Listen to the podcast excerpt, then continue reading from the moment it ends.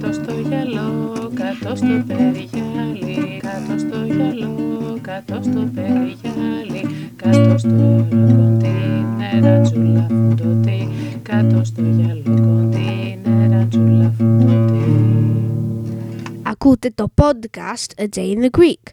Είμαι ο Σπένσερ, είμαι 11 και είμαι Άγγλος. Η μαμά μου όμως είναι Ελληνίδα και θέλει αυτή να μάθω εγώ ελληνικά. Ωστά άρχισα αυτό το podcast για να προοδεύσω τα ελληνικά μου και να σας βοηθήσω εσάς ή να μάθετε ή να προοδεύσετε τα ελληνικά σας.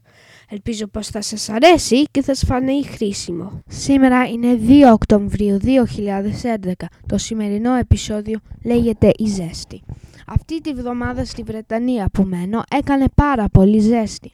Σε ένα μέρος έφτασε η θερμοκρασία στους 29,9 βαθμούς Κελσίου.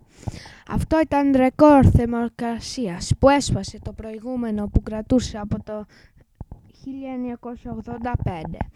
Τα βράδια κάνει τόση ζέστη που ο κόσμος κοιμάται με ανοιχτά παράθυρα. Την ημέρα όλοι κυκλοφορούν με καλοκαιρινά ρούχα. Αυτοί που πουλάνε παγωτά και αναψυκτικά έχουν κάνει χρυσές δουλειές. Οι παραλίες έχουν γεμίσει κόσμος σε όλη τη Βρετανία. Οι θερμοκρασίες που έχουμε είναι πιο ψηλές από μέρη όπως οι Μπαχάμες και η Ισπανία. Θα κρατήσουν μερικές μέρες ακόμη και μετά θα επιστρέψει το φθινόπωρο.